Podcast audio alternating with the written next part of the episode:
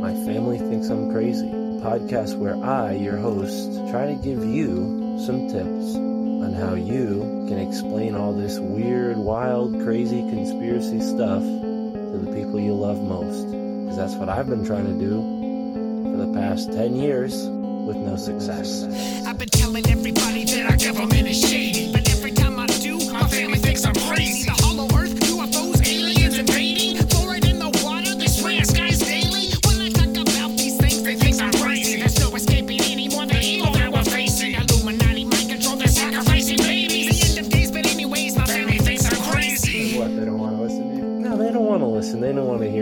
Like, oh, here we go, Mark.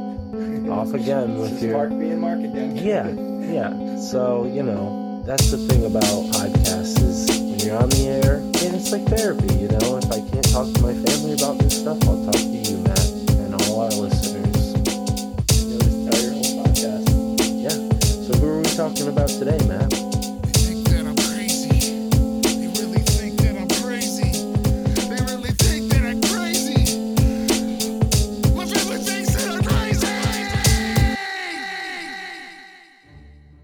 Great Wall of Texas, a 200,000 year old rock wall unearthed in 1852. The Maine penny, aka the Goddard coin, depicting an 11th century Norwegian king, found in a Penobscot Indian site in Brooklin, Maine in 1957. There are dozens of other examples, like the Lake Winnipesaukee Mystery Stone or the Kensington Rune Stone. These are all examples of what exactly? Evidence that we have been lied to about the history of this country. Lucky for us, more and more people are beginning to take up the mantle of revisionist history, examining the lost, forgotten, and purposely hidden details of our pockmarked past. And lucky for me, I have many bright minds who I share these interests with. And here to discuss all this and so much more are my friends Juan Ayala from the One on One podcast and Danunaki Dan from the Rising from the Ashes podcast. Here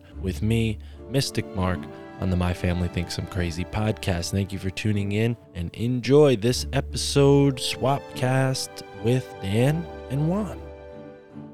So the Tuatha De Danann is basically the people of the Duat, the Dan Dan of the Duat. And so interestingly enough, the dogmen were part of like Egyptian lore, also the werewolf, right? This idea of living between like reality and spiritual, the in-between realm. I think you guys, Mark, were talking about the Thunderbird and how that's like a thing that's in between. And that there was like a, a Bigfoot that's like physical, but also in between in that spiritual realm. And the other thing that is is the Tuatha De Danann. They were said to be like these spiritual people, but also physical. They're called the Daemon, the Godmen, and so they came from the Duat of Egypt. And I think that's pretty fucking interesting and intriguing because there's a lot of dog mythology, especially Anubis is the god of the underworld.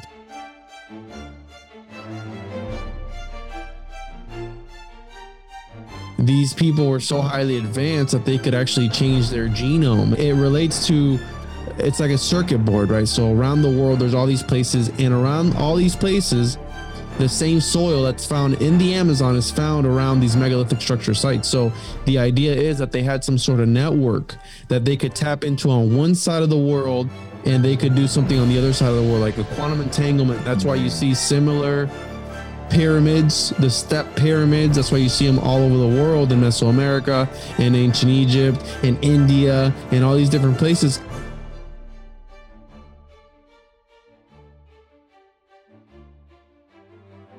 Well, shit. We're kind of starting late, but here we are. We got time to to put an episode together here, kind of a Illuminati confirmed swap cast, if you will. Although we're missing uh, Chris and Roman, but Dan, welcome to the show, brother. I figured we would try to get Juan in here and Chris and Roman, but worked out to the just the three of us, and that's fine. How's everything going, man? I heard your call to join us on more podcasts, and I said I'll I'll have you back on. Why not? You joined us on my show a while back, and it's about time you return. How you been? I'm doing good, dude. But yeah, you know, I've been busy with moving and breaking up a relationship and and then my son came and stayed with me for two months, like right after that for summer break. So yeah, I've just been super fucking busy with shit. And now he he let he just left to go start school again. So I was like, fuck, I got tons of time. I ain't doing shit. I got nothing to do. So I, I How old are you, Dan? go Do some podcasts. I'm fucking old, 41. Oh, that's all right. How old is your son? He sounds like a grown ass man already. Oh, my son, he's 11. Oh, that's a grown ass man, bro. Yeah, mine's four. He's an asshole. So can't imagine how eleven. Does it get better? Like how did like what happens?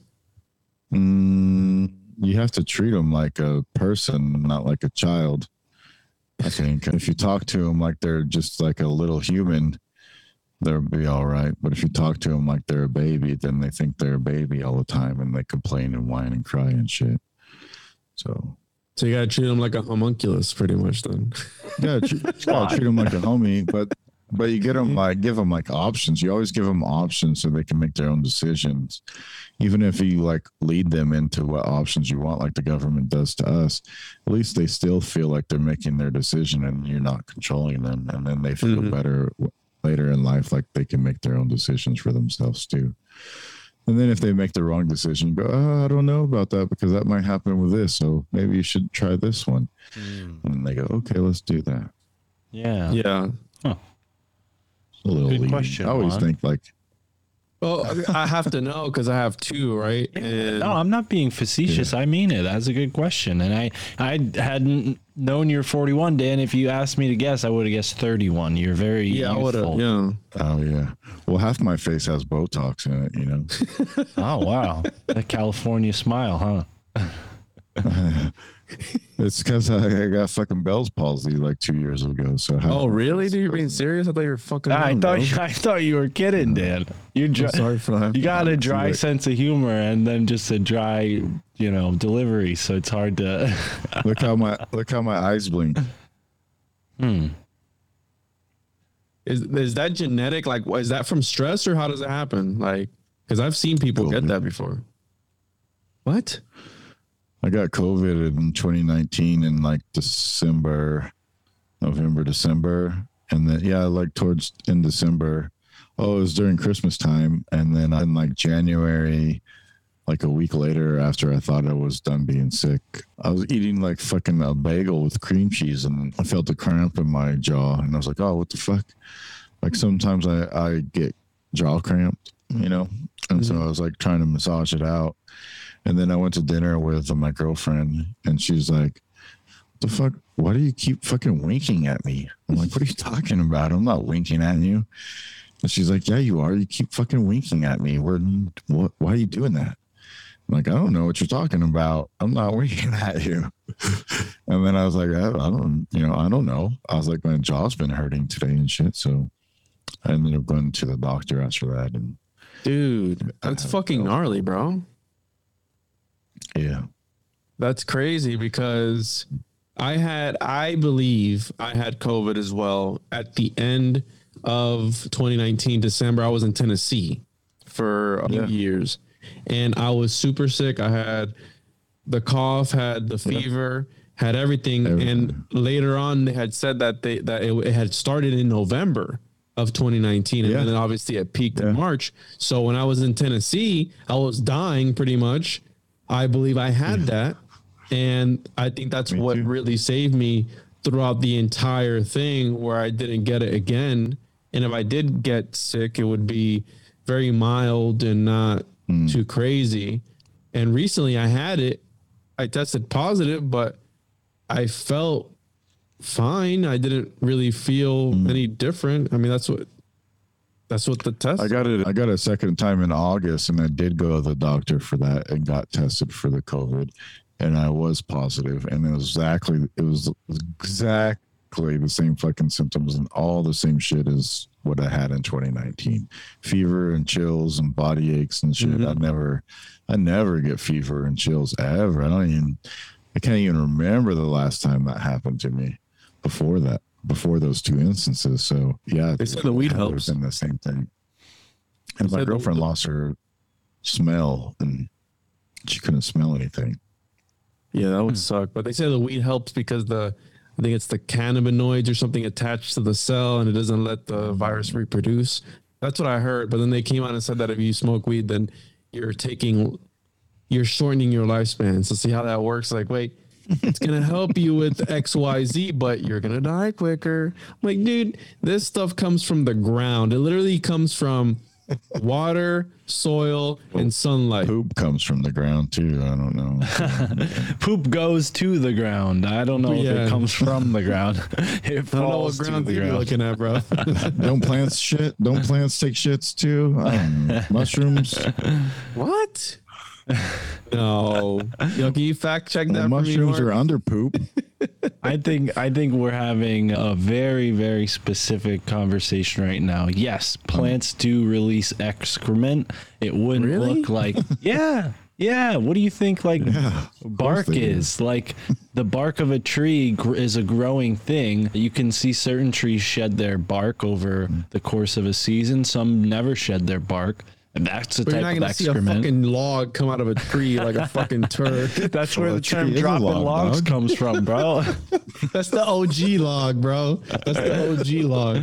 I don't- you know I I think yeah I think everything deteriorates and decays and our bodies are just specialized enough to where that happens on the inside and not the outside. You know we don't have like fingers deteriorating off the same way a tree like loses a branch and can still stay alive and regrow. You know we don't lose our fingers and grow them back the way a lizard does. But but yeah everything's in that sort of limited thermodynamics law of like you know what is created must be destroyed or, or something to that effect i know i'm butchering it but uh, but yeah how did we get to poop exactly I had something uh, loaded in the chamber to ask dan next but now we're on a different subject Well, I'm I'm actually gonna be gardening. I want to start gardening, and I've been I've been talking to Andy from the Deep Share because he's all into the mm. whole growing and stuff.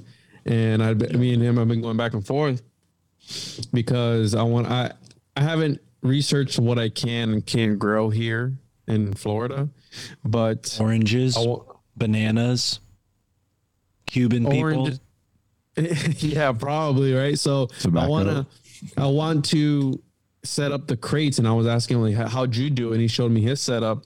So I'm probably gonna do this something similar, not the same thing, because he's got like a whole big, whole big setup, really dope.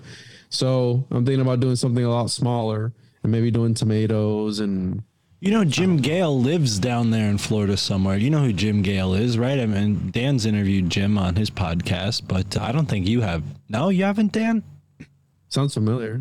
Huh. Is it from your podcast that I've seen it? No, I've talked to them, but Jim, Forest abundance. yeah, Jim kind of like ju- jumped off like 20 minutes into the podcast and left me talking to his secretary. So I was like, yeah, this isn't. Oh, that guy. this isn't really a full episode, you know, never really made it anywhere, unfortunately. But he, he went on so many podcasts saying the same thing. People could listen to it in other places. But yeah, he lives down there in Florida. He has like a compound of some kind where they're all growing like a huge variety of plants right in their front yard and backyard. And I know What Dan's part of Florida?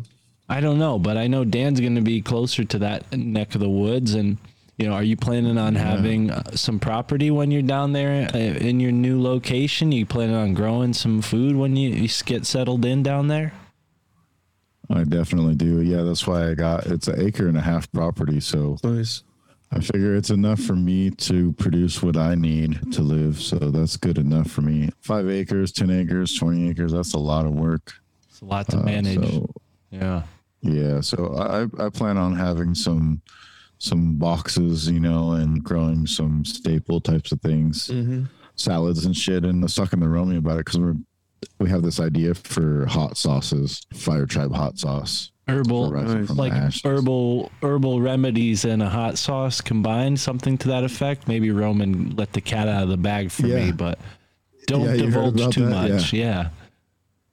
Yeah, yeah. I like it. Uh, it's, it's like seven hot sauces that are li- align with your chakras. So each hot sauce Oh, damn. has a different like chakra aspect to it, and you put different plants and stuff in there that would help to healthen or strengthen that chakra area. So by eating hot sauce, you're actually helping your body. And if you're like me, I, I put hot sauce on fucking everything. Mm.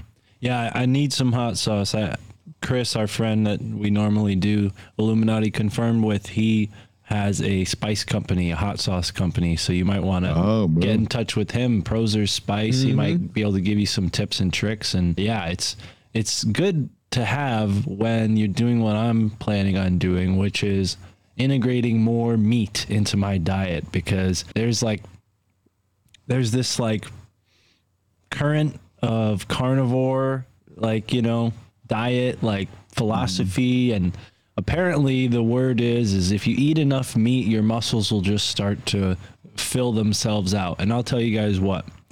Me okay when i was in look at how skinny i am right i'm a pretty skinny guy when i was a Are you vegetarian, Mark? no, you always ask me this. I'm not a vegetarian. I'm talking about being becoming a carnivore. so I was a vegan for a while and I realized like I was becoming really like lazy, like way lazier than I could afford to be, especially as a delivery guy. Dan, you know how, you know, it is. I was basically a mm-hmm. mailman with my job. And yeah, I started eating meat and without working out, without going to the gym, the muscles that I had when I was a martial artist started to fill themselves back out. So now I'm like, holy shit, if I just keep eating cleaner and cleaner meat more and more weekly, maybe I'll start to fill out and I'll just be this like, you know, barbarian looking dude, kind of like you, Dan. Have you have you ever seen that dude that just eats fucking meat all day and drinks blood with his kids and shit? Drinks The Chinese guy? shit. No, he's a fucking big old white buff guy with big old beard and shit. He's a I think Oh, I've seen like yeah. a Chinese guy do that. I know out there's a there, lot of guys uh, out there like that that be a man and they're like showing you how they're eating Yeah, huge yeah, cuts of meat and like I haven't seen the blood Raw. drinking, but that's gross. Yeah. Yeah, yeah, they eat shit raw.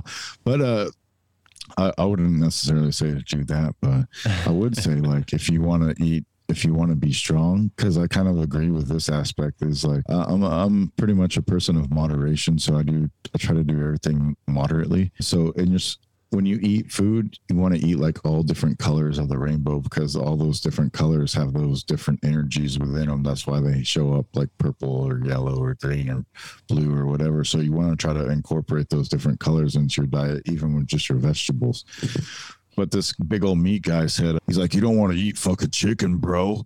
You want to eat fucking like buffalo and fucking wildebeest. Buffalo's and shit like amazing, bro. Oh my You god, it's so eat- good. you want to eat really big, strong animals because that's the type of energy that you're going to be putting into your body. So if you eat little, they're feeding us shit, chickens like- it's not gonna. Yeah, we're, you're just gonna get all.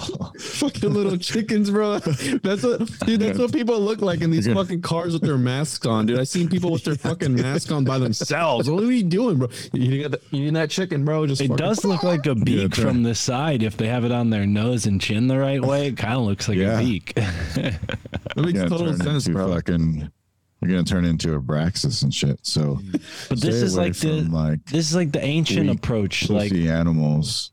Yeah. yeah, we become big, weak people. muscly animals. Yeah. Yeah. And like bone marrow and use like the different parts of the body. The fats are actually really good too and everything. I'm not a super expert in any of this. This is just things I've heard because I've been trying to figure out what to do myself. I mostly just intermittent fast all the time Me because too.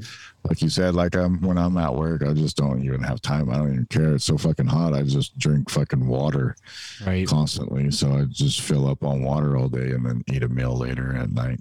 hmm Yeah, I'm with you. I was just when I was a delivery guy, I was just trying to keep up with the energy I was expending because I didn't have any fat restored. So I would eat a burger for lunch. I would come home. I would eat some meat, and I would make it through the day. There's something to it. Most exhausting job I've ever had. So uh, my heart goes out to you, Dan, out there in that California sun. It might be might be equally as hot in Kentucky, at least for half of the year. But uh, yeah, yeah. I- So I think it's cool that you're coming down there, man. I, I know this isn't your particular interest. You and Roman have been spending a lot of time studying ancient history and mythology and and all of the things that we can learn from looking backwards. But a lot of people talk about how weird Kentucky is. I mean, are you excited to be in a paranormal hotspot like that?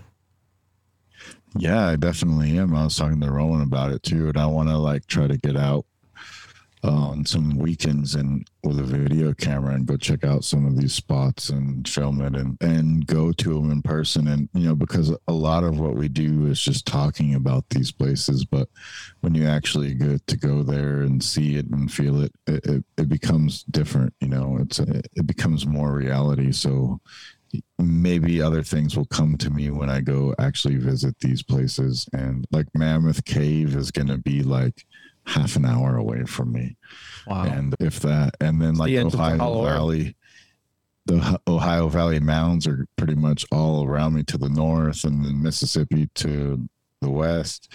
So, I mean, there's going to be a whole lot of places for me to go. oh yeah. So I'm really looking forward to the adventures that I'm going to be having out there. And so, yeah, man, I'm really stoked about that too. And just kind of living, living a little bit more naturally instead of, you know, kind of getting off the government dick in a way. But Have you seen Hellier yet?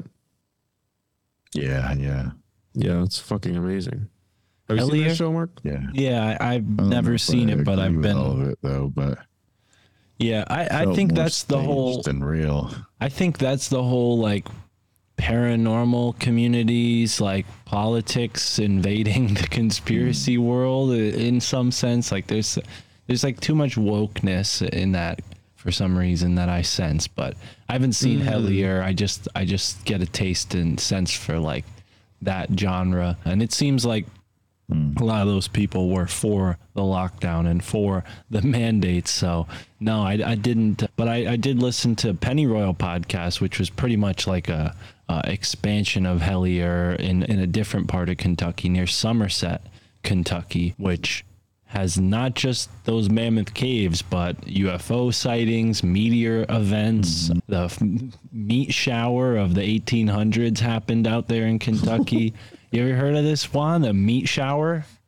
So you've heard of like frog? Have you ever heard of like the concept of like in the Middle Ages, like it would rain frogs or it would rain like cats Fish, and yeah. dogs or Cats fish? and dogs. Well, in Kentucky in the 1800s, a family went out on their farm one morning to find all of this really disgusting looking. Actually, I don't think it was disgusting. Like, I think they said it was edible looking gelatinous meat. Like just like a cow had exploded in midair and just like his What the fuck? body parts were just all over this field and it, it was like a mysterious meat like they couldn't identify the source of it they couldn't find like a skeleton and they What the fuck? it just materialized and that was one of the interesting stories they have also the kentucky goblins it's another story out of mm-hmm. kentucky and Hopkinsville. yeah, that's it. Hopkinsville Goblins. Yeah. So I'm excited, but it's a little bittersweet though, because if I'm correct, you're kind of close to another hot spot. You're near Mount Shasta. Are you are you feeling like maybe you're you're leaving too mm-hmm. soon, or have you experienced all there is to experience out there in California? I mean, pretty soon they're gonna lock the gates and Right. either going to be stuck in it or out of it. So with with the What are you talking about? Housing market.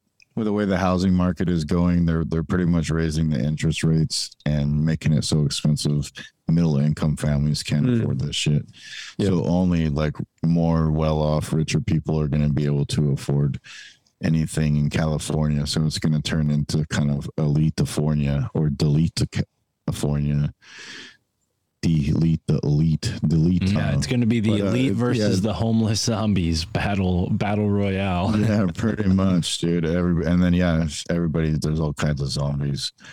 But yeah, it's just it's, it's getting so expensive out here to live. I mean, I make I make pretty fucking good money, and I can't even live by myself. So I have to try to get out of here so I can live by myself Yeah, Um, man. and function. You know, have a life. I don't have a life. I'm just working all the time to live here. Yeah. Yeah, I hear you, man. I, I've felt the same way when I was an Amazon delivery driver. I would work from 10 a.m., 9 a.m. until like 8 p.m. at night and feel like you know by the time I got home, like geez, all my friends are already two, three hours into hanging out and doing stuff. Like I'm left out of that crowd, and then you know nobody could relate because when you're a delivery driver, your coworkers are like not really your coworkers. You only see them in the morning. You barely, you know what I mean? Like Yeah. it's not like other jobs where you have like buddies that you work with. Like you're out there on your own. So yeah, I, I hope that you know something works out to where you can make some money off your property and and and rent it out, and then you don't have to work as much, man. You put more resources into the show because you and Roman, I mean. You've really been kicking ass, especially with the, the format of your show each month, focusing on a different topic and, and getting really brilliant people from that field. I mean, that's something I, I don't think I've ever seen any other podcast do. So, right off the bat, it's impressive that you guys created something new in a field where, you know, a lot of people kind of just take a different whack at the same thing, you know? Yeah, thanks, man. You know, I kind of had the art idea when we did Tartaria and back in like November last year, I think it was. I just came up with the idea. Let's like everybody keeps talking about Tartaria. Let's fucking dig into Tartaria. We we ended up getting like two or three guests that were already gonna be people that were talking about Tartaria for the month. So we're just like, well, fuck it. Why not just get another one and then we'll just do Tartaria that month. And we ended up doing, well, I think we did like eight, but in that one month, because we were doing two shows a week for a while. So I was like, well, let's just do that theme month. And so we kicked it off then. And then in October, we started doing everything paranormal to fit in with October and Halloween and stuff. And then, we're, you know, we did November, which was just whatever. And then December was like a half a month. So then I brought it up to Rome and I was like, dude, let's like October or when we did Tartaria month, that was fucking cool as fuck, dude. Like, what do you think about just doing like themed months and then we can do kind of like deep dives, get different guests and try to hit some of these topics at different angles and that way kind of flesh out like what it is and and maybe come to some other conclusions or whatnot. So it's been pretty fun. Like January we did God and what is God? and November was Divine Feminine. And then so once we got that out of the way, because that's a big aspect of everybody of of what is spirituality or what is God or what is, you know, what is this fucking shit that we live in? What is the paranormal? So then we started with Atlantis and Lemuria, and then we kind of worked our way into ancient America. And then ancient America was so big, we're like, well, let's do it a fucking second month. So we did Yeah. it a second month. And then we ended up doing synchronistic um, America, you know, like at the cities layouts and everything as part of ancient America. And um, it just kept kind of going from there. And then we got into Norse mythology, and now we're doing Egypt. We're going to do Egypt and Sumeria for two months. And then uh, we're going to break off into some other things. And Well, and I uh, we're wanted gonna, you. uh, I wanted you to share that because I also wanted a chance to thank you because you and Roman inspired a show that Roman and I now co-host along with Chad and Tara, and uh, it's fantastic. You know, we're, we're we're taking a whole new approach and and sort of focusing on one town at a time, and that was inspired by some conversations Roman and I had that month. And again, to compliment you one more time, and then I'll get you off the pedestal. But I think it's so cool that you do that because each episode you're like building. So, like by the end of the month, you've done so much research on that one subject. I mean, you must be feeling so prepared for those conversations. I mean, for me, just going from like Yeah. one topic to another to another to another, it could be a little dizzying. Like, oh shoot, I'm not prepared for this one. But you guys kind of like take a whole month to just like put your mind in one place, and I'm sure the listeners really appreciate that. Yeah, I think that helps a tremendous amount to be able to look into different ideas surrounding that one topic, you know, because it gives you more time to look into it than just like a little bit of prep time for this guest and then off to this other subject for this one.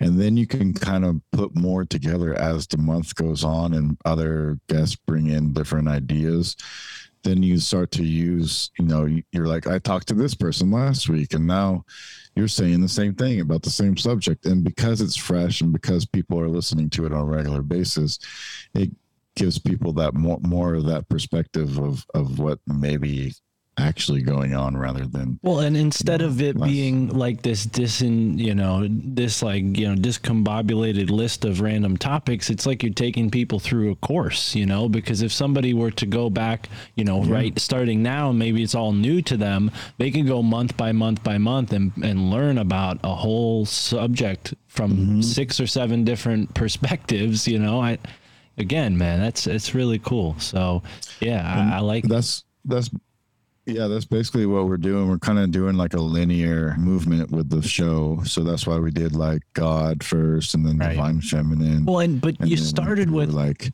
lemuria and atlantis and then to ancient america and now to egypt and then we're going to go to ireland and scotland and england and then to like renaissance and to Tuatha De Man Mm. in ireland and then connect that into the holy grail Well, it's a good thing you and Roman are moving two time zi- time zones further east because that'll make it easier for you guys to get like UK guys on the show. It's probably difficult to schedule people all the way across the pond when you're on the West Coast. But you started with Tartaria, and you know Roman and I have conversations all the time on the phone. He'll call me while he's watering the plants. I got to listen to this crazy machine squirting water. But he was telling me the other day, he's like, you know, I'm, I, I was very skeptical about Tartaria, and now I'm starting to become more of a believer, right? Something to that effect. I don't want to put words in mm-hmm. his mouth, but I, I don't sense that from you, and maybe I'm wrong, and, and I don't know where you stand on it. But how how has your opinion or thoughts about Tartaria evolved since you first started talking about it in the the beginning there that you described? Like, have you rethought Tartaria now that you've learned like what you have about ancient America and all these other ancient cultures, or are you still equally perplexed by what some of my guests recently have called propaganda? And I'm like, hmm, maybe it is propaganda. Maybe it's just Russians thumbing their nose at us because we're so silly we'll believe this stuff. Yeah, man. Uh Tartaria is kind of a weird thing. There's certain aspects of Tartaria that I do believe, but then there's also ones that I don't think fit or don't even need to be in there. Like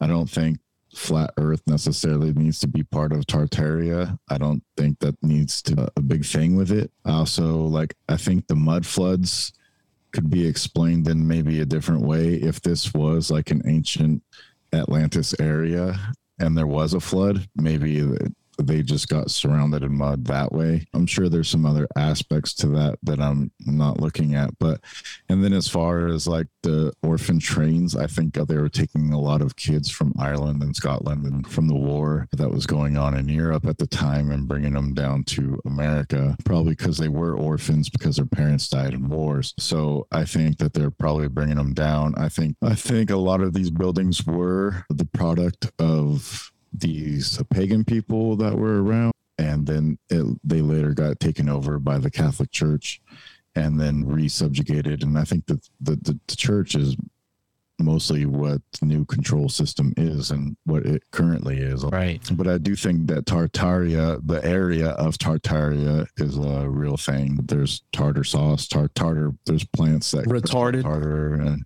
Well, there's come on, tartar Juan. sand. there's, there's I learned about the Tartary in school. There's a group of people called the Tartarians, but it wasn't like this big, huge deal where like they had all this crazy technology or anything like that, you know. So and then through like looking at ancient America with all the mounds, it kind of makes me wonder like who else builds mounds? Well, Hmm. obviously people pagans build mounds, right? The Irish build mounds. So maybe that has something to do with why they're so prevalent in America. Maybe they're not necessarily even Native American. Maybe they come from another place. Maybe maybe they come like Bock Saga fits in a lot with this, you know, of how there was a civilization before that had all this knowledge and that's what they're using. Even the story of the ant people from the Hopi, right? They came up from the mounds, or they came up from underground, and the mound is like an ant hill, so that's why the, they're called the ant people because they're coming from these mounds and they have subterranean tunnels underneath it, just like an ant hill. Wow. So that makes that starts to make more sense to me too. Right. So maybe these people are the ones that because the, obviously the ant people to the to the natives weren't the same as them. They're different, right? So why are they different? And they're the ones building mounds, and then there's snake effigies and shit. So Mm. yeah, pretty interesting stuff. Yeah, it's But, interesting. yeah, to I, I still I still fuck with Tartaria. There- like I still don't understand the missing thousand years, but I've also talked to some astrologists, and they say we're still in fucking Pisces for another seven hundred and forty eight years or something like that. So I Right. think that's fucking interesting. right. Makes you kind of wonder. So I think time is just all fucked up. I can't. There's I can't parse out like what time yeah. is and what time Well, and- things happens. And I, I don't fucking- think you need to necessarily have a conclusion either way. I just was curious how your positions evolved because you kind of started there and you guys have ta- covered so many topics since. It's, yeah, it's definitely, it's something I've been dwelling on a lot more. And, and you know, our friend Exertus, who had Dugan on his podcast and it's just it's an interesting time for this theory. It seems like it's it's getting a resurgence, whether that's because it's being you know controlled that way or not. I don't mm. I don't know.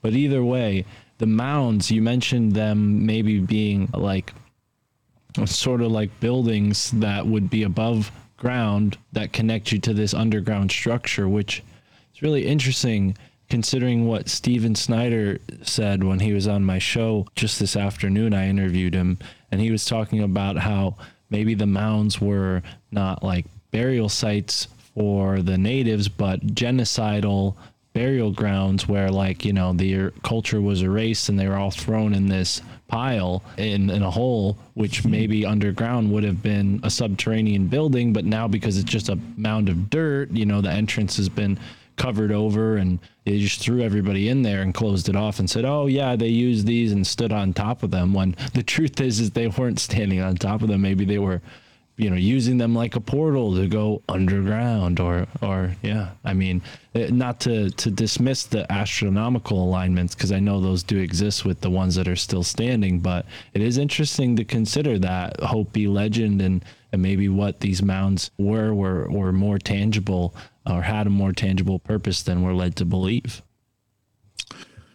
Yeah, I, I asked somebody recently. I said, maybe do you think like the mounds were storage storage containers? Like they would come off the river, like the Mississippi or the Nile, uh, or whatever, wherever they're at. They'd come off the river. They would unpack the ship, and then they would store everything into these mounds so that they could come back for it later and or they were dropping them there so that way other people could run them to other different tribal areas from that certain location.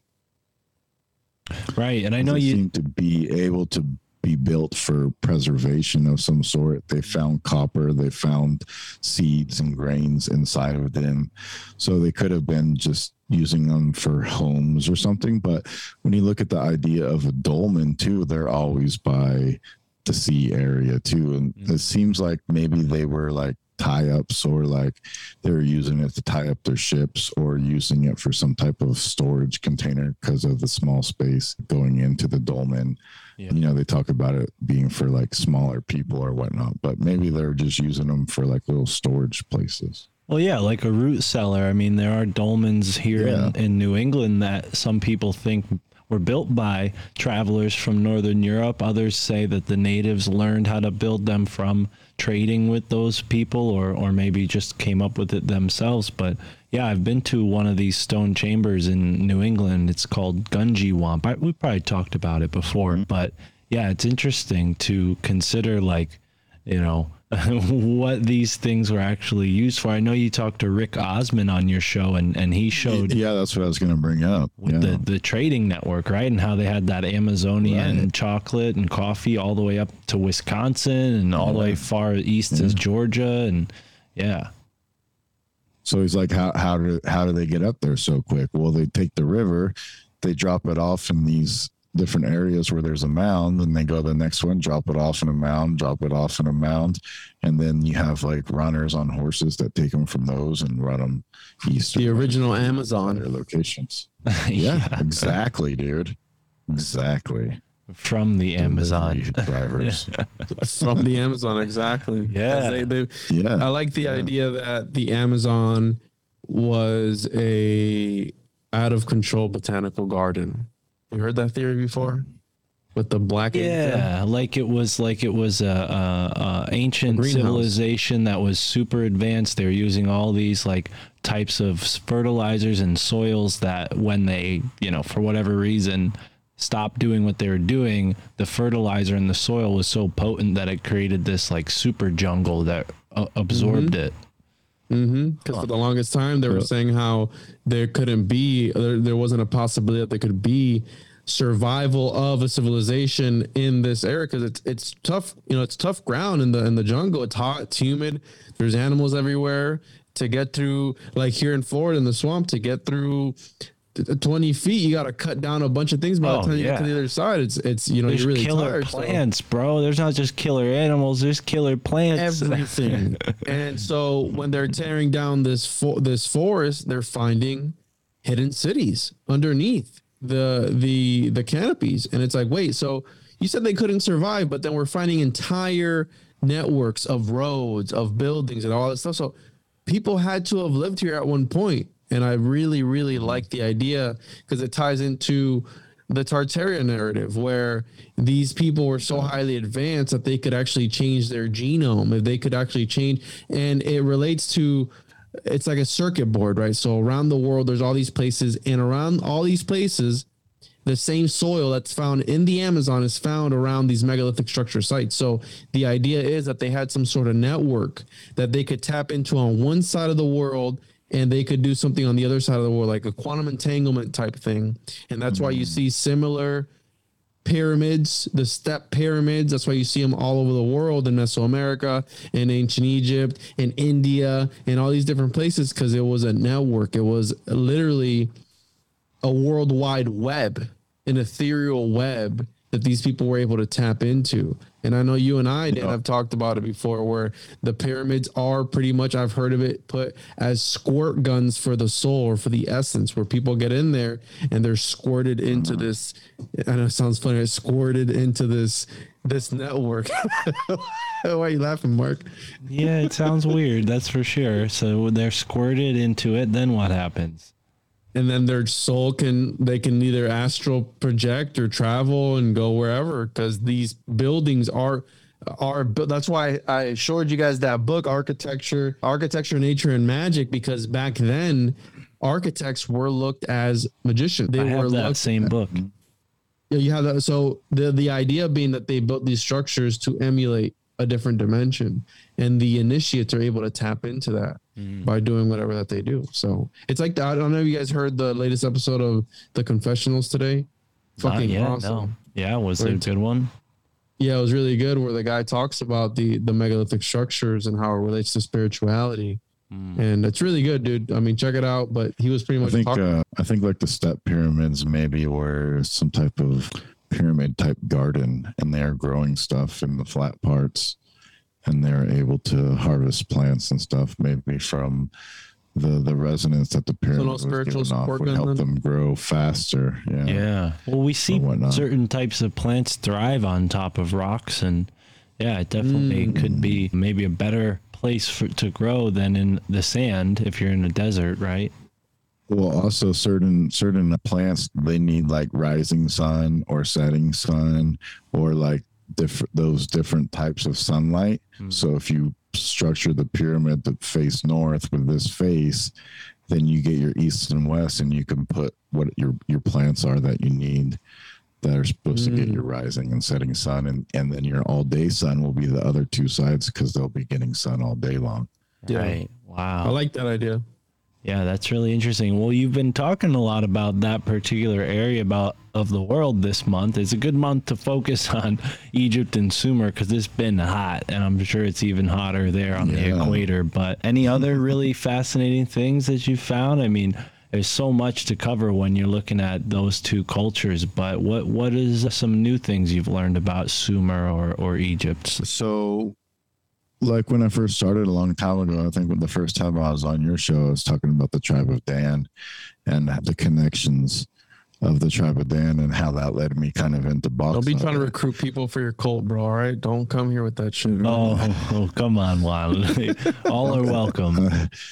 there's nothing there's nothing to join for Bock Saga. You either you either look into it or you don't. Like there's nothing like to practice or to believe. What in. about the It's tribe just of a- a Dan? Can I join the myth and tribe of. Dan? Yeah. So, so oh, is that what you mean by a tri a cult? Yeah, I was gonna say, where do I submit my application? Yeah, yeah. So I was listening to Gerald Massey, the the, the Egyptian something light of Egypt or something like that, and uh, Graham Graham Dunlop from Grammatica was reading it. And uh, wait, was it that one or the esoteric language? Either one could have been either or. I don't remember. But anyways, they were talking about the the duat of Egypt and the lower place, the, the subterranean realm, or whatever you refer to it as. But so the, like the duat and tuats are actually the same words, and so to tuat de Danan is basically the people of the duat, the Dan Dan of the duat, and so. Interestingly enough, Juan, when you guys, you and uh, Roman did the werewolf episode, that hit on a lot of things for me too with the dogmen, right? Because the dogmen were part of like Egyptian lore, also the werewolf, right? This idea of living between like reality and spiritual, the in between realm. I think you guys, Mark, were talking about the Thunderbird and how that's like a thing that's in between. And uh, there was like a, a Bigfoot that's like physical, but also in between in that spiritual realm. And the other thing that is is the Tuatha De Danann.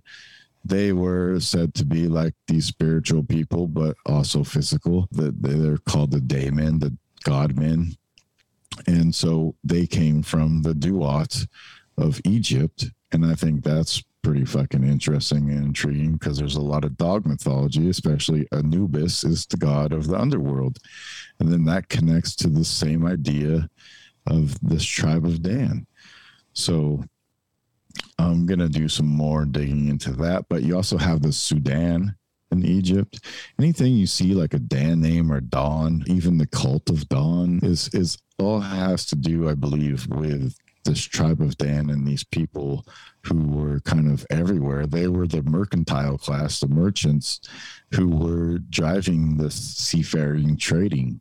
This is like Atlantis Part Two, which is kind of what Tartaria is in a way. And even some of these tribes that you hear about in the Bible coincide to different places in this land of Tartaria because 10 of the tribes escaped to the north to escape persecution from the Assyrians, and only two tribes stayed Judah and, and I think were the only two tribes that stayed in Israel. The, all the other tribes went to the north. And then you also have Isaac, and Isaac is supposed to be the progenitor of like Jesus' family line of David. And the Isaac people are the ones that became the Scythians, Issachar. So Isaac's sons are the Sax sons, Isaac's sons. So the Saxons and are the people that lived in between the Caspian and the Black Sea. And they're also the Scythians. And the Scythians are also in Irish mythology as a she, spelled S I D H E, Sid, Sid he, or the Sid. People talk about it like that too. So you have this idea of this tribe of Dan and this tribe of Isaac and the Saxons all kind of pretty much running trade from this area. And maybe that's why part of the reason why their people were trying to persecute them is because they were pretty much controlling all the trade networks. And with all that trade network, you get a lot of power. So obviously, other people always want to come for that power. Um, To- to add to know, that, so. Dan, because it's funny you mentioned that because I recorded an episode this past weekend with again a guy who is into old old Florida, Tartaria, and there's a guy, John Saxon, right, where he claims to be this prince of wherever you have the Anglo-Saxons, you have all that good stuff. Anyways, this guy claims to say he claims that Florida is actually the Garden of Eden and in hmm. St. Pete. And the reason that he says that's because they, they believe it was the hub of this Atlantis empire. Because all along mm-hmm. the west coast of Florida, they've found huge anchors. These anchors that are just ginormous with huge holes drilled into the centers of them. Those are called Moors. So they're all over the state, the entire West Coast, and they found and up the state just would give them away, like, oh, here you go, whatever. It's like, wait, there's a big ass rock and there's a hole drilled into the center of it. You guys aren't going to question who or what did that. So, have you ever heard of the Bok Tower? Oh yeah, I have a picture yeah. of it on my wall. Yeah, I think we brought this up one time, Dan Roman and I, when we first talked about Tartaria, because I had just found this pokes, postcard one book in a bookstore around the time So- Dan so- Roman and I talked. this guy, the guy that wrote that book, right? I I have I have been there. I've been to the Bok Tower now. Right, talking. This is what what's so beautiful about talking to different people in the community because they all add to different ideas. So this is these are pictures of the book. These are the astrological signs that are engraved Mhm. into this. So essentially, the guy created the. This is a door, and this is all engraved to that door and there's a serpent on the side of it. So, anyways, the the idea of being. So here's a picture of an engraving of Florida. You have Poseidon. There you have Mhm. the Bok Tower in the center. You have all these. It's almost like an alchemical painting. Now, the idea being, and you have the gator in there as well. That it's a recreation of the Garden of Eden, and it goes back to this idea of architecture where these architects they want to make the macro into a micro. So this dude was literally emulating a because it's a garden, the Bok Tower Gardens. He was emulating the Garden of Eden, and this tower has the stained glass, has that Moorish type architecture where it's real weird, and it's made of a certain type of rock. You can't go in it. You can't go in it Probably granite of some kind.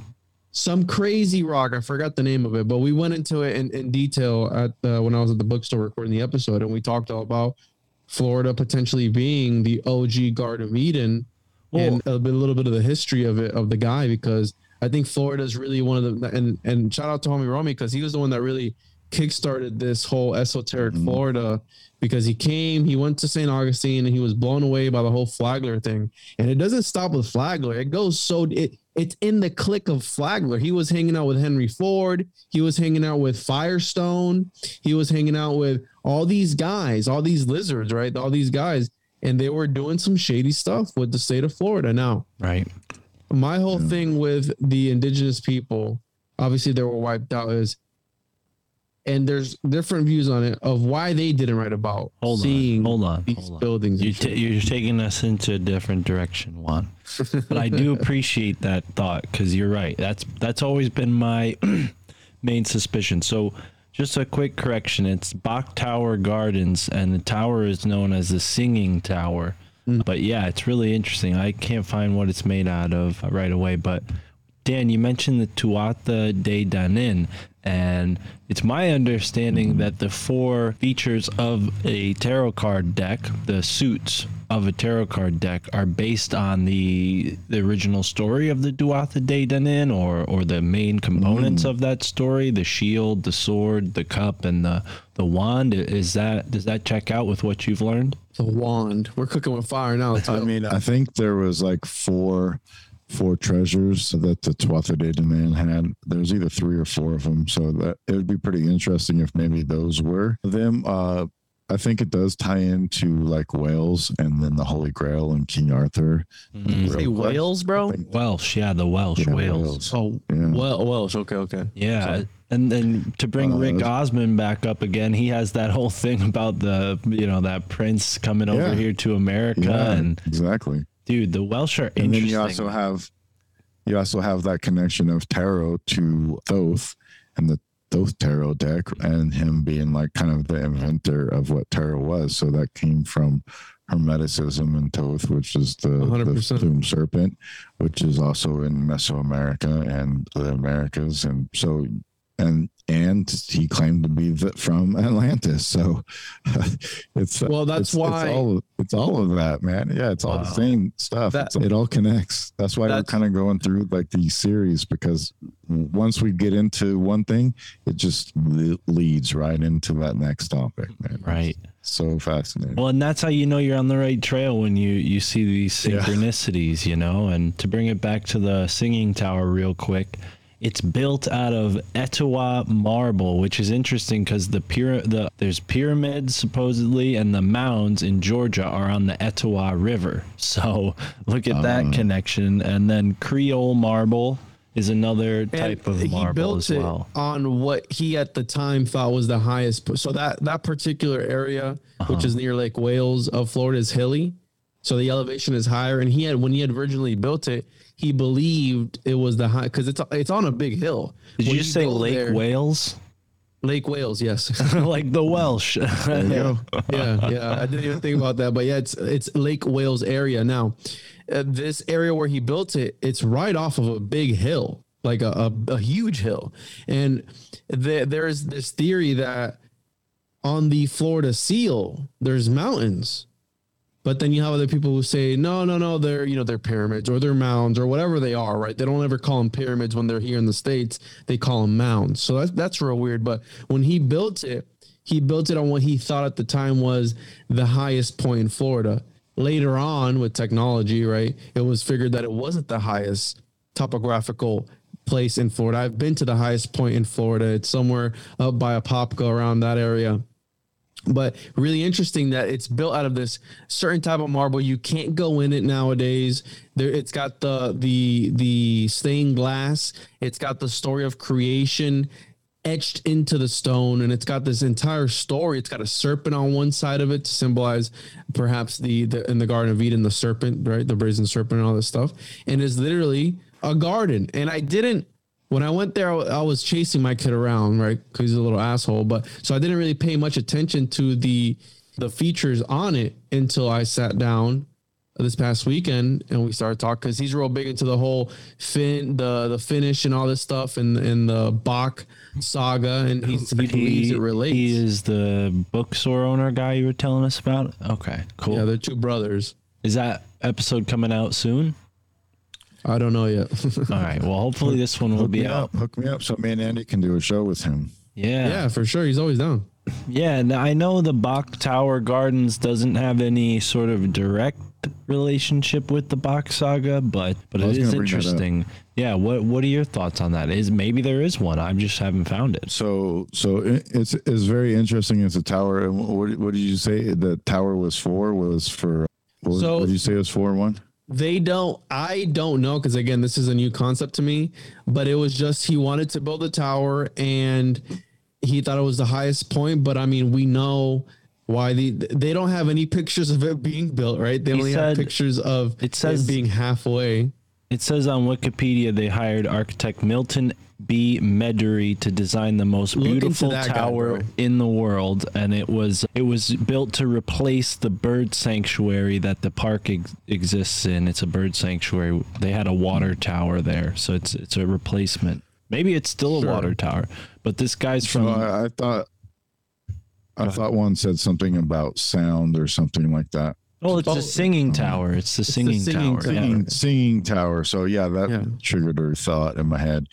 And in in in the box saga, th- there's this Jim Chestnut video where he's talking about like the tower, and it was called. First of all, it wasn't called the Tower of Babel or a Babel Tower. It was called a Rawbell Rawbell Tower. So a tower of of light.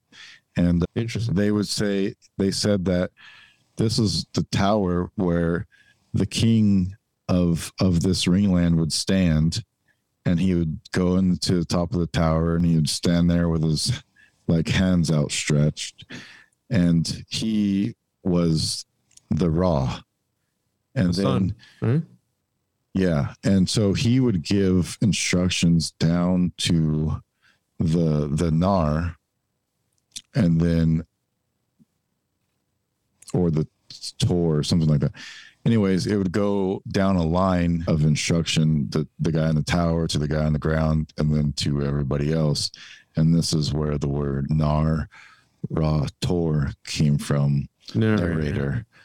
So the person that narrates the story or or sends out the message. So is he having a divine revelation when he's up there? Is he having a divine experience or some sort of warped reality? Because I think that's what these places were about, about this stained glass. And we know that it's all about the way that they bend the light and the way that these buildings are designed. again, it's to encapsulate this higher dimension. So was this guy having like some sort of divine intervention while he's up there narr- narrating to the to the population at the same time, or what's going on? It doesn't really go into like that aspect of it, just like where the word comes from and the idea of it, the concept, Mm. which I, I still find fascinating because a lot of these times, like the high point and and stuff, or maybe even like with the Ark of the Covenant, they talk about maybe like being able to have like a conversation with the Lord. So Mm. maybe these areas were places where like a telephone, you could call up but in a totally different way. And you could tell this guy, you know, hey, this is what we need to do. And then he could relate that to the rest of the people of the area. So maybe there's some type of language going across light or something going on, some type of technology like that, Mm. where they're able to dictate from the other ringland to another one that's, you know, thousands of miles away. Yeah. and, uh, get the get the information. Is the OG telephone? Well, to connect Yeah. that back to what we were talking about earlier with the mounds, apparently they had these obsidian scrying mirrors that they had all throughout these mounds, and they could have been D. they could have been used to you know maybe psychically or or some sort of supernatural paranormal way to communicate or it could have been as simple as like hey let's use a, you know morse code with single f- signal flashes from mm-hmm. a Oh, there you reflective stone you know? It could have been that simple be where it was flashes, yeah too. and, and at night you would use you know fire and, instead of a mm-hmm. it's it, it, it plays a, the mirror plays a role because essentially what they were what they were thinking about was that it opened up a portal to another because right at the time of John Dee it was it, they wanted to use it for espionage. They wanted to use it to remote view people. And they said this this Aztec obsidian mirror was just that. It would the, it would bend the light in such a way because a lot of the experiences that Edward Kelley had were at certain times of the day where the light was coming in through their crystal ball and the experience would be affected when he would stand up. So it wasn't just the experience of staring into a ball for 10 fucking hours in one day, right? Because they were doing these seances for hours and hours at a time. But the act of getting up and the layout of his of the architecture. Again, this is why it goes back to the bending of light. So, and for example, in the in the summoning of your guardian angel ritual of Abramelin. They they're very specific. A lot of these grimoires are very specific of what side the windows need to be in. That's the whole thing with Aleister Crowley and the Boleskine house, where the windows needed to be on a certain side of the house. There needed to be X amount of windows. They needed to be X amount height because it's all back down to this geometric ratios. And when they meet that criteria, they tap into some sort of alternate reality. And maybe it is a perilous chapel type of thing where it just it's all psychic. But I do think that's a, that's what they were tapping into because Fulcanelli talks about it, where these buildings are alchemical texts, they're picture stories for the what? For the uneducated, for the uninitiated. So I think that they were inviting these people into these buildings with the light of the of the stained glass and all these different things and the the, the way that, that it, bounces off of here and these sounds and everything and the the lower class were having divine experiences they were having Mhm. this this thing where they would meet God while they were in there. They didn't understand any better. So when their realities are being warped inside of these places, they go they're going to believe in God and they're going to follow who the people who God appointed, right? The higher ups in society, and they're going to do what that was the whole thing with Constantine. He was like, "Hey, I, I was sent by God." To rule over you. It's one thing to be like, hey, I'm the ruler. It's like, no, no, no. Well, God appointed me, bro. I talked to him yesterday. He said it was cool that I can rule over you guys. So here they are. The, the, the ziggurats, they were built just for that. They were built for ceremonial magic on top of these ziggurats. It wasn't just for, it was obviously for observing the stars and all that stuff, but it was a lot of the intention was to, again, emulate this, this point. It, had to do with the points in the, in the area it was at. It had astrological alignments. If you go back to the Florida, the, the indigenous Florida people, bro, all their stuff. And what I was going to say earlier, because you mentioned Mesoamerica was the Maya, the Mayans. There's evidence that the Mayas were in Florida. There is evidence of the astrological alignments of the mounds of the indigenous people in Florida match up directly with the Mayan people. They have pottery that matches up that's only found in Mayan culture that's found here in Florida at these mounds, but the mainstream narrative says otherwise. But there's a reason why it's Maya me. because it's linked to the Mayan people, Oh. and they don't talk about this. Uh, Scott Wolter did that show, Uncovering America or Unearthed, Something like that. America Unearthed, and he was talking about the Mayan blue color of of what they used to like paint their bodies with and stuff. And basically, he came to the conclusion that the blue dye was actually coming from Atlanta or Georgia. Interesting. Yeah. Whoa, that's crazy. What what would the source of that be? Do they know like a mineral or, or some kind of source for the blue dye? Mm-hmm. Because apparently blue is very rare and hard to get. Yeah. Yeah. Yeah, there was a source for it. I, I can't recall off the top of my head. I, I watched this several years ago. I can't recall the source, but I do remember that aspect of it. I thought it was interesting too. You know, a lot there's a there's a pyramids in Cuba. The Yucatan Peninsula is a very hot spot. The east coast of Florida is where You have the Bimini Road is. too, where Edgar Uh, so- Edgar Cayce said the Yeah, we Atlantis. have a. There, yeah, there is probably like some type of port where they'd pull in, or the water level was a lot lower at one point, and the Gulf of Mexico was probably not as big Mhm. as it is. So maybe they're able to go into there and then go up the Mississippi or down the Mississippi, and hit all these different points on the way And I, uh, the, and, you- and use it for trade. And because that's what it was. That's Yeah. why you have all of. That's why you have this Terra Preta area in the Amazon. yes. It's because they're using it to grow shit, so that way they could take it everywhere else and, and trade crops and trade with other communities all over the world. So there's a worldwide trade network going on, and I think that's an aspect a lot of people don't talk about enough. That we should probably start talking about a little bit more because I think that the whole aspect of worldwide trade in the ancient times really ties in all these civilizations together. Because we're not supposed to believe boats existed in BC time period. Yet the Bible starts off with fucking Noah building a big ass ship. Right. yeah, there are so many uh, inaccuracies, and it's really cool to be able to go back with a fine tuned comb and, and parse this stuff out because they just gave us the footnotes or the cliff notes in school, right? So when it comes to the Bock saga, how do they reconcile the flood? Like, where does that fit into their their sort of Hmm. timeline? Yeah, I believe that's the Younger Dryas time period, and the ice sheets from the North Pole basically fell off, got severed, and the sheets slid across the area of like Sweden and Finland. These big, giant, fucking three mile long. Oh, Helsinki thing too, right? sliding yeah just slid right through there and you know one of those big old things falling in the water would cause a lot of havoc. It's interesting in the bible they say the flood only lasted 150 days. So that's like what four months maybe? Hmm. And then it receded. So that's one aspect. I think there's a lot of flooding and everything else going on. I think a lot of the reasons why they're putting these pyramids and on these ley line points is kind of like earth acupuncture Yeah. to try to calm the earth down so it wouldn't have as many cataclysms anymore and it would be more of a temperate climate so they wouldn't have to worry about all these cataclysms happening. But yeah, from the Bock Saga perspective, this great flood did happen. This is when uh, a couple of the people from Goatland or Gotland, they they left Udenma and went to Gotland. They took their chickens and their goats and some other animal and some of their seeds and grains and uh, hid underneath a cave where the ice sheets were sliding off over them.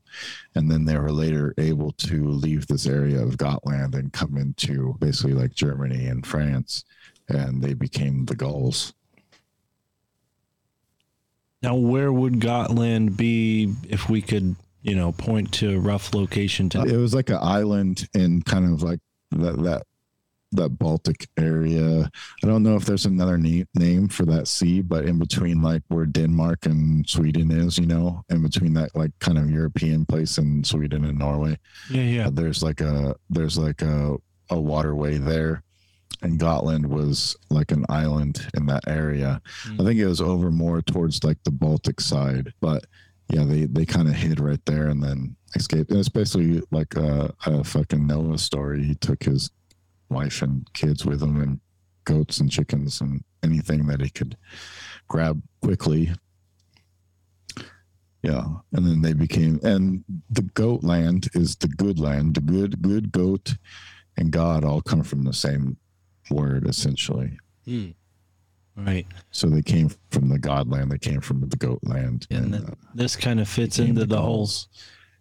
Go ahead. fits into the architecture for sure because what's all the architecture? It's Gaelic or Gaul architecture. It's what's it called? There's another word, but that's where you get these gargoyles and shit and protectors and demons and whatnot, right? They're it's these evil demon protectors. Hmm. Like the Gothic. It's kind of like that.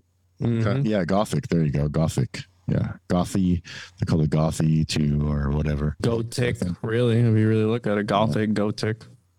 Yeah. Well, and yeah. it's interesting that that image has been demonized and gothic stuff has been used in horror, right? Like even now the phrase gothic is totally different. People don't think architecture, they think like people with black hair and black makeup and stuff, you know. yeah, yeah. They they invert. I think all it, it kind of comes from the, the idea of the gargoyle is like a protector. Mm. It's a so I think it's kind of like Halloween, how you dress up in costumes and stuff to stop the spirits from inhabiting your body because the spirits are traveling around at that time. So if you dress up, they think you're a demon, so they leave you alone. So by putting like these de- putting these demons and stuff on this architecture, it actually keeps the demons away because they see that as like, oh, there's already demons there. Don't need to go there. We'll go to the next place. It's kind of like, kind of like scarecrows or or birds, or you put an owl somewhere and keeps all the blackbirds away, right? Because they're scared of the decoy. Well, they gotta be black though, Dan. Is that is that like a is there a reason why they have to be black birds? What, Juan, what are you trying to do to our friend fucking- here? No, so I want to add to that where uh, sphinx Should I say doves? Keep the doves away. yeah, keep the doves away. So sphinxes, fine. they are mud hens. Keep the mud hens away. put on architecture that is it's symbolic for guarding knowledge. So essentially, there's knowledge. Yeah. That's why you see them at the Freemasonic lodges. These sphinxes at the entrances because they're guarding something supernatural. It's not a physical thing. And I never, I never heard about the gargoyles, the reasoning for them being there, but that would make total That's sense. my reasoning. They it takes a demon to defeat a demon, though. So it takes a dragon to slay a dragon. so it would make sense. Right. It's my it, that's my reasoning to it as as why they probably did it as part of the architecture, because they want that pure resonance, that pure sound, that pure energy, and by scaring away that negative energy or keeping it at bay, you're able to just work with that positive energy. Mm-hmm. Mm-hmm. Yeah, makes total sense. But I think the the architecture is at the root of everything because the there's Vitruvius talked about how certain rooms gave certain feelings to people and that certain rooms were meant to be used for certain things. And there's a reason why there's cookie cutter fucking communities nowadays because certain architecture they put us in this mental prison It's how David Icke says it's one thing to see and touch the bars and it's one thing to not see it. So they're literally making all these elevations of houses right? When you go to these different neighborhoods they're all the same and they're all built a certain way. And if we follow the Vitruvian principles and Pythagorean principles, if things are made to a certain ratio, they evoke feelings in people in a certain way. So who's to say that they're not literally suppressing our energies in the houses that we fucking live in, like right now? You know what I mean? Like literally think in this house. Yeah, I think I was going to touch on this too. I think one of the aspects of that is that they're squared. They say evil lives in corners, right? So by if you look at the older architecture, it's all everything's always rounded inside. Everything has mm-hmm. rounded corners. There's no corners, so it keeps the positive energy flowing through. It doesn't get trapped. Feng um, Shui is a real thing. Yeah, feng shui, man. We brought that up in one of the episodes a, couple episodes ago. Oh, maybe it might not even be out, but I thought that was an interesting thing to feng shui. Like we don't hear enough about feng shui. No. I don't think. But it, it's it's, it's, a- definitely it's a like thing. a yeah, it's definitely a thing to like you know attract those positive energies to where you're at your location.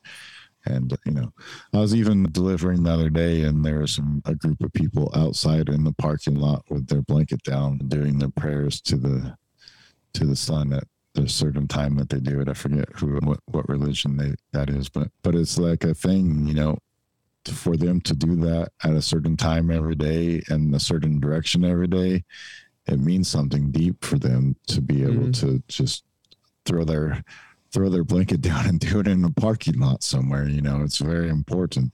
So Yeah. obviously they're you know because back to the whole architect thing where the architects Ficino talks about them being demiurges in these to these buildings and it was architecture back then was a magical practice it was they needed to to practice divination because when they were building this building they had to see if the foundation would hold it for another 100 years well you're looking into the future 100 years you're practicing divination. Imhotep, I think, is the Egyptian pharaoh's name, where he was an architect, he was a pharaoh, and he was a magician all at once. And he was again, Jesus. what? Have you heard that? Have you heard that he was Jesus? Yeah, Uh, he was Imhotep? Jesus too. Really? I have Yeah. heard that. Yeah. Well, I mean, elaborate further, Dan, if you know more. Yeah. If you know more, please. I I vaguely know more, but I I've just heard that M M I M Hotep. H yeah H O T E P. hmm There was a there was a thing about the the, the language of, of how where that came from or whatnot, hmm but I can't I can't recall off the top of my head right now. I, I can't even remember where I heard that either. Damn it! Well, maybe That's crazy. Uh, one interesting take, and I know Dan reached out to me. I'm pretty sure you listened to this episode, my episode with Christopher Bjerknes, where he talked about the satanic Christ and, and that whole interpretation Those of, Yeah, of Jesus. I think he's the one that was talking about it, right? Was he the one talking about it? Yeah, he, he so. says it was ba- the character of Jesus was based on she- Shesmu or she- she- Shemuz, but that's Some an Egyptian. demon. Yeah, like some really strange Egyptian deity that was like you know To uh, moose. Yeah, he was like the the one who would stomp yeah. on the grapes and create wine. yeah. yeah, Was the yeah. heads of the people. Right, right. That's fucking trippy. But yeah, this idea that the architect, the whole thing with the Masons is the divine architect.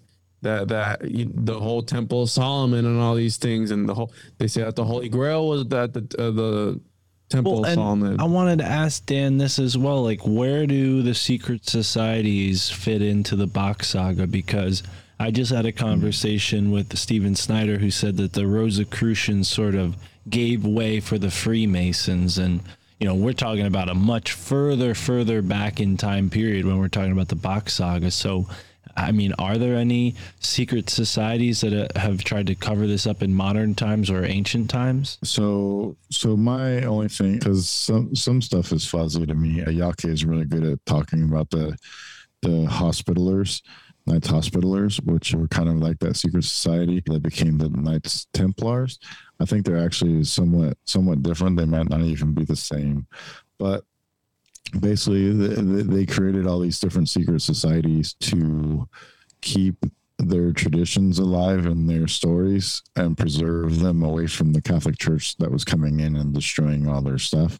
So they would go into these secret societies and keep that knowledge alive in there so that way they couldn't destroy it or get rid of it and then pat, be able to pass it down and have these different ceremonies and different rituals to go on to preserve that idea and ingrain it into It's the whole thing with alchemy too. aspects so that way you could you could still tell the story the story would still be there even if they tried to take away all the information that was written down or whatever. So i think yeah like a lot of these secret societies got started for that purpose but i believe that later on they they got hijacked and used in a different way for the wrong purposes because freemasons used to start out as being like you can believe in whatever you want as you just get to become part of our society. Now it seems more Christianized, and now you have to be Christian or you have to be part of the group to go any further in in academia or anything like that. You have to be a part of that because they want to send a certain message of if it doesn't relate to the Bible, then you can't discover it. So a lot of the archaeologists and stuff fighting with this to get donations to do more digs and stuff, they have to find something that confirms biblical things instead of non-biblical. So that's why you see a lot of people like Graham Hancock and stuff on the outskirts of this trying to battle with academia about things that they uncover because it doesn't fit into the narrative that is going on. So I, I do think like the the Masons and stuff have been overtaken by by Christian forces or Christianity, Catholicism, whatever you want to call it. But I, I still think that some of them may be good and some of them may be not good. But it's it's it's hard to say. I mean, I I know there's people out there that are Freemasons that are, seem like totally cool people, good people, and then there's some that seem like you know it seems like a boys club that you have to join. But one interesting thing I did come across was that the weaving spiders thing, you know, like the weaving spiders not welcome here on uh on like Bohemian Grove. It's because the the spiders were considered like the the the Norns or the three fates. The weavers, they're the ones that measured and cut and weaved the the thread of of time basically and so by it saying like spiders not welcome here it means it's no women allowed it's a it's a men's club Hmm, interesting. So it, it, it's not saying that there's like some kind of like writ, unwritten rule to to hold secrecy. It's just straight up like boys only. I like what Nixon says Yeah, about it, pretty bro. Much. Was it was it Nixon the one that said about it? That quote that he says about the place. Oh, he said it's like a gayer version of something, or what did It's he like it's say? the faggiest thing I've ever seen. yeah, yeah, he said it. Yeah, See, it's a, it's a boys club Yeah, Yeah. I guess. I I mean, mean it's allowed right. whatever on. Uh, floats your boat. Well, shit. yeah Well, Dan, I know you and Andy have the Bock Saga podcast, Roots of Creation, with Yakim, and I'm curious, you know, how what can people expect from that? Because you got a lot of effort in Rising from the Ashes podcast going strong, but it seems like there's a little bit of a hiatus. I know it's hard to manage when you have Yeah. different co-hosts in different countries, but do you guys have big plans for the Roots of Creation podcast? Anything to expect from that in the near future? I think Andy and I are trying to talk to Yake and get him into it again. After our appearance on Tinfoil, he was pretty jazzed and pretty excited and stoked that people were the, the way people are responding, and he wants to do more stuff. I, I but part of that is like our time zones are off. The only day that we can really do it together is eight o'clock in morning for me in Pacific time, and then eight, nine, 10, 11 for Andy. And then for him, it's like five or six o'clock Right. where he's at. So, uh, yeah, the only able time is Sunday, and and he's kind of been he he's a musician, so he's been getting into his band and stuff and practicing music a lot. And now he has a girlfriend, so he's like, "Oh, I never have time, man. I have a girlfriend now." So, so we'll see. I know how uh, I that think he is. is jazzed up. I know. I know he did a show recently on Unslaved with Michael Tsarion. So, you know, there's there's still hope. He kind of told us before though, he kind of wants to just like release maybe three or four episodes like once every like four, five, six months. Not really stack them because he feels like the best way to tell the story of the Bock saga is is a little bit over time, just like it was done for Ior, because it took Ior 20 years, and then Ior taught everybody over a, a long span of time also and gave them a little bit more, a little bit more. But I think at this time, it's pretty evident that we kind of need to know everything about it because I think the Bock saga, when you really look into it, it actually connects to all these different types of conspiracy theories that everybody talks about. Mm. And it's pretty interesting because it seems like it has all the answers to them too. And it's like well fuck. Like you know like what are you supposed to do about that? Right. so i kind of go back and forth personally with back Bock saga. Is it like is it telling us who these elites are? Are these people not the elites? Are these people like did they kind of hijack what the elites used to do and now they're doing it. What group is running what? I don't i don't fucking know. It's still as messy as it ever was. But at least i have like this idea of maybe how of these all these different things came about because when you go back into antiquity with the saga it kind of tells you about how these different systems came about where like the languages came from. And it gives you a different perspective on on how history was formed and how how people lived at this time. So i think the Bock saga gives a really good example of immaculate conception because of the offering system and th- they would take the sperm from Lemminkainen and they would take it uh, the rabbi or the rabbi would take it from the main ring land which was like the kingdom of heaven which was Asgard and everything else. And they would take that offering to another ring land and then that female goddess would consume it or not consume it but fertilize herself basically and have multiple babies.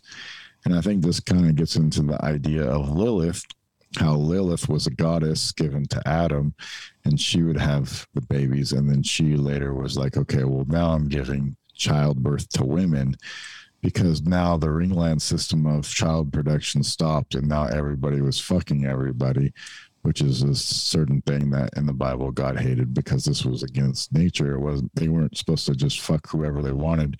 They were supposed to only have sex for the ceremonial purposes of procreating more children.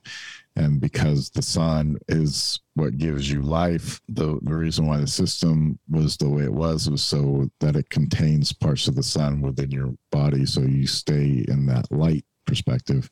And once people started fucking everywhere and spreading their seeds all over the place all of a sudden now there was no sacredness to it anymore and people were losing their soul essence basically. So basically we're all the soulless ones. That's why we formed religion in a way so that way we could find out what our higher purpose was because we have lost our higher purpose because we just fuck everything that moves now That's, Dude. yeah, that's a, that's a big thing in secret societies too. Not Well, and it's not just a big thing in secret seed. societies; it's a big thing now. I mean, look at all these dudes. Like we were talking about the carnivore guy before, but look at all these dudes. Of Andrew Tate's probably saying shit like that. Who, the manosphere, you know, guys are talking about semen retention. I had a, a guest on mm-hmm. Tom Barber, lead singer for Chelsea Grin.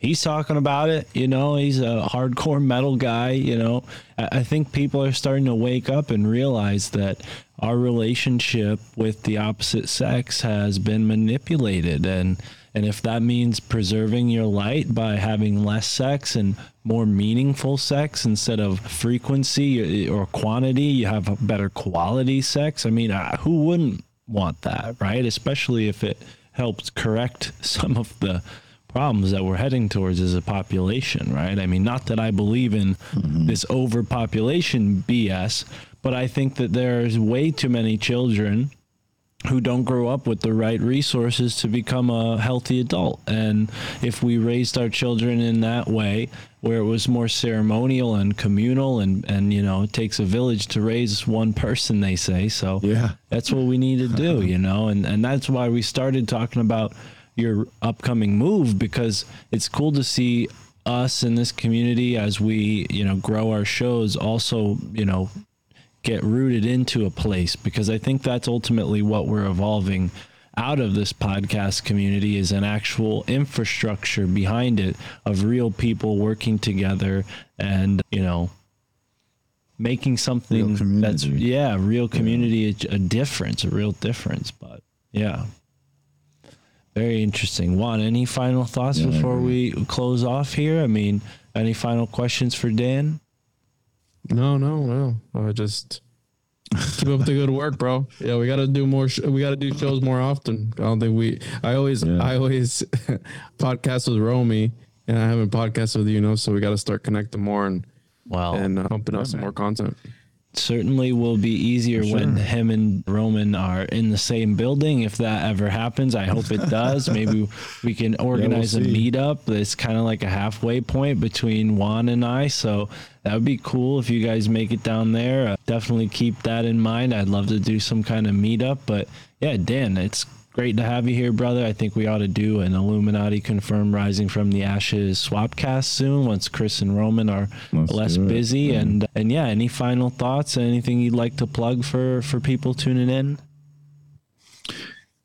Yeah, man. You can check Andy out and uh, myself on Juan's podcast, One on Juan, whenever that fucking drops. Bro, it's one uh, episode a week, okay? It's funny because we were on there and he, by the time we got to the end of the show, Juan was like, okay, holy shit, I have to go do research and study for this because I thought this was just like a little tiny story. This is a way bigger than I fucking thought. I was like, Yeah, yeah, dude, head.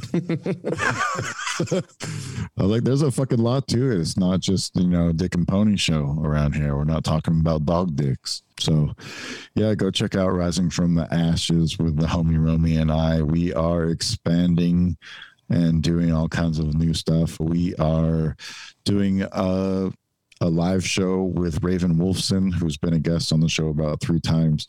And he has paranormal experiences where he says he saw blue people. He has kind of downloads, gets downloads from his experiences. He also is avid studier of research into history, and he's an artist. So we had him on a live show last week on Thursday, and it went pretty well. And uh, he's going to be coming back on once a month to do live shows on YouTube with us, and that people can come on and ask ask him questions or ask us questions. And we're going to try to be more interactive in the future because we haven't been too doing too much live stuff or getting out there like that. So we're going to be doing that. And then also, homie and I are going to be doing Sunday slow burns every Sunday at a designated time. We haven't decided yet.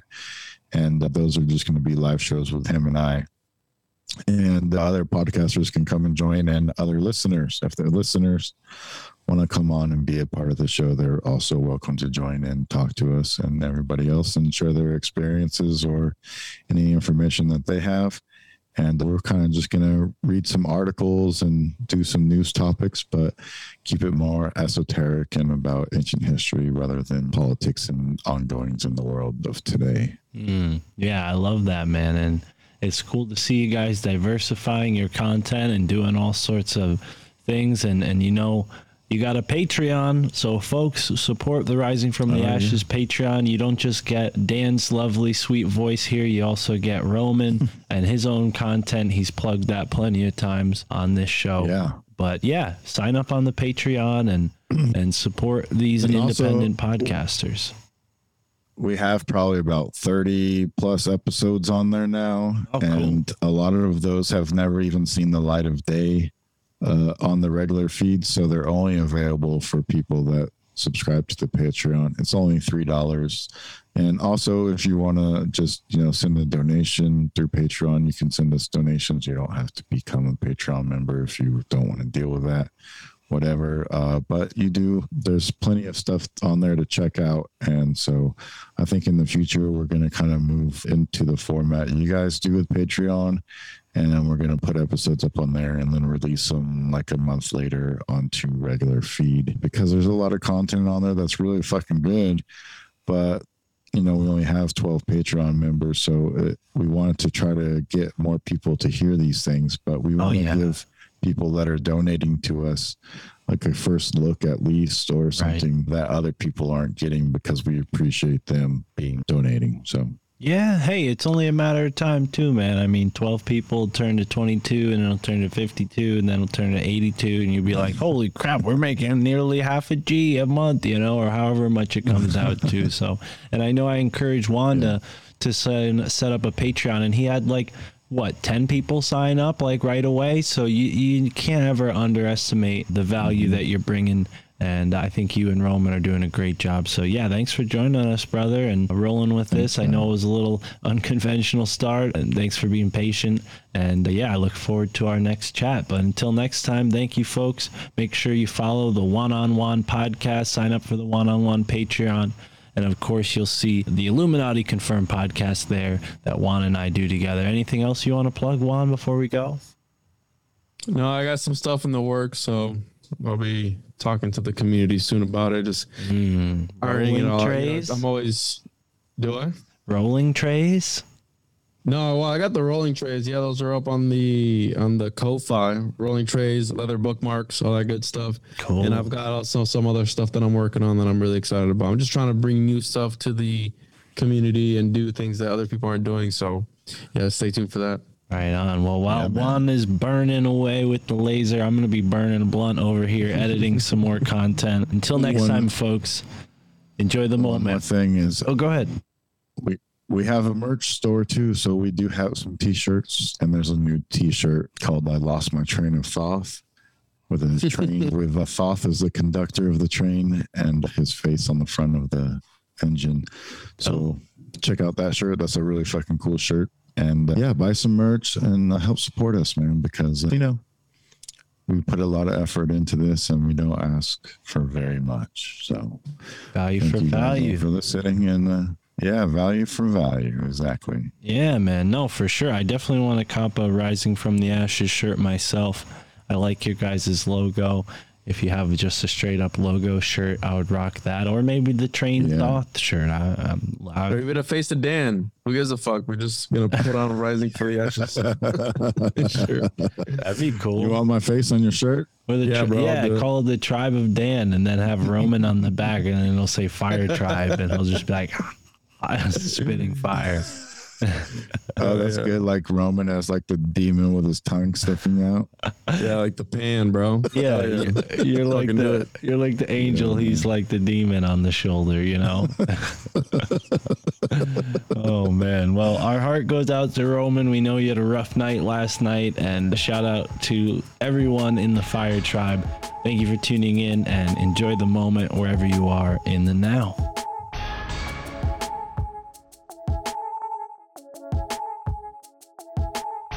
All right, and that is our episode with Juan Ayala and Dan Anunnaki. Juan Ayala, of course, is my co host on the Illuminati Confirmed podcast. He also has his own killer podcast called the Juan on Juan podcast. Go and check that out. He's been doing a lot of great interviews lately, crushing it. Juan has been crushing it. I want to give you guys a few examples of some of the interviews that Juan has done. And, you know, we're winding down here, so you're probably like, oh, what am I going to listen to next? Well, here's here's my advice. You have some choices, okay? You can go and check out Homunculus Rising, where Donut and Juan go deep. Uh, you can check out the Bock Saga versus the Saxer Saga, where Juan uh, basically does exactly what we we did in this conversation. What the fuck? They basically just had the same conversation uh, that we did here without me. So, whatever. I'm done plugging Juan now that I see that bonus Bock saga with Danunaki Dan and Andy Rouse. Look at this. This is incestuous. I go to give my good buddy a plug, and he's he's basically putting better ep no this isn't better did he put this is i'm confused. This this is this will be funny to people who listen to uh, illuminati confirmed but I'll, I'll just stop right there. Dan danunaki dan you're a g. Shout out to the rising from the ashes podcast. Uh, turns out if you want to hear both of them they've been doing podcasts without me. I feel left out now that i see I was about to plug Juan's new episodes, and now I see they're all with Dan. So now I feel left out. Go and check those out, and you can see Dan and Juan. Uh, anyways, that's all for today's episode. Hammering it hard this week. This is the either the last day of September or a day in October when this is coming out. I don't know for sure yet. Or you're getting it on the Patreon a bunch of days early. So shout out to all the real ones in the Patreon. If you know what's good for you, you'll sign up for the Patreon. Until next time, I love all of you. Have a great moment wherever you are in the now. Peace. So, um, We've had a good couple of weeks of shows. You know? Mark is doing a great job, even Yeah. though he drives me fucking nuts sometimes. he's great. No, he's done a great job. He's done a great job. Good job, Mark. You can call uh, me Mark Palmer. Mark Palmer's cool. Mark Palmer's It's a beautiful thing to be alive. Motherfuckers, it's a beautiful thing. Beautiful thing. It's a beautiful thing to be alive. That's all I gotta say, dude. I don't think it's about money. I think they have so much. It's just about it's it's, a spiritual war, dude. It's so much farther. There's more power in spring flowers than pseudo intellectuals fueled by hate with the face sour. When it comes to the hour of reckoning, recollect, reconnect with days happening. Yeah, Are you frowning or laughing? Are you making the grade or barely passing? Caught in the asinine like the afterlife. Obsessed with darkness, after you mastered light? Cause it's faster than a blink. When it's a bastard, latch to the clink, clang. The money don't mean a damn thing. Think happiness ain't coming from the bank, dang. I'm out here daydreaming. The spirit's the egg, the self is the semen. Uh, and that's cause life is the child. And it takes a village to give it the illest style. So, if your family think you crazy, mm, and you ain't got a village, know you always got a place here. Come kick it, we chillin'. Exactly, dude. You get it, bro. You're so smart, everybody. You're so smart. Feel like I'm waking up for the first time. Krusty's on my third eye, but I'm back to the grind. Pop the blinds open, let the sun shine. Feel it on my skin like it's been sometimes. Sometimes depression got me plaguing like Sisyphus. Others got me messing with mania like Icarus. And meditation helps with the sickness. Some say it's human condition, but it just isn't. There's more power in spring flowers. The circular thoughts that leave the mind devoured. Blurred lines between reality and fiction. And some politicians get dirtier than dishes. But for a minute, just forget about the government. I'm looking at you and I and where the love went. Cause we don't need a fucking village full of cynics. Need a family to foster a life worth living if it isn't. And your family think you crazy. Yeah. And you ain't got a village. I know you always got a place here. Mm. Come kick it, we chillin', yeah. I'm a conspiracy boy. I'm a conspiracy boy. Motherfuckers. Motherfuckers. A psychic. I'm a prophet, bro.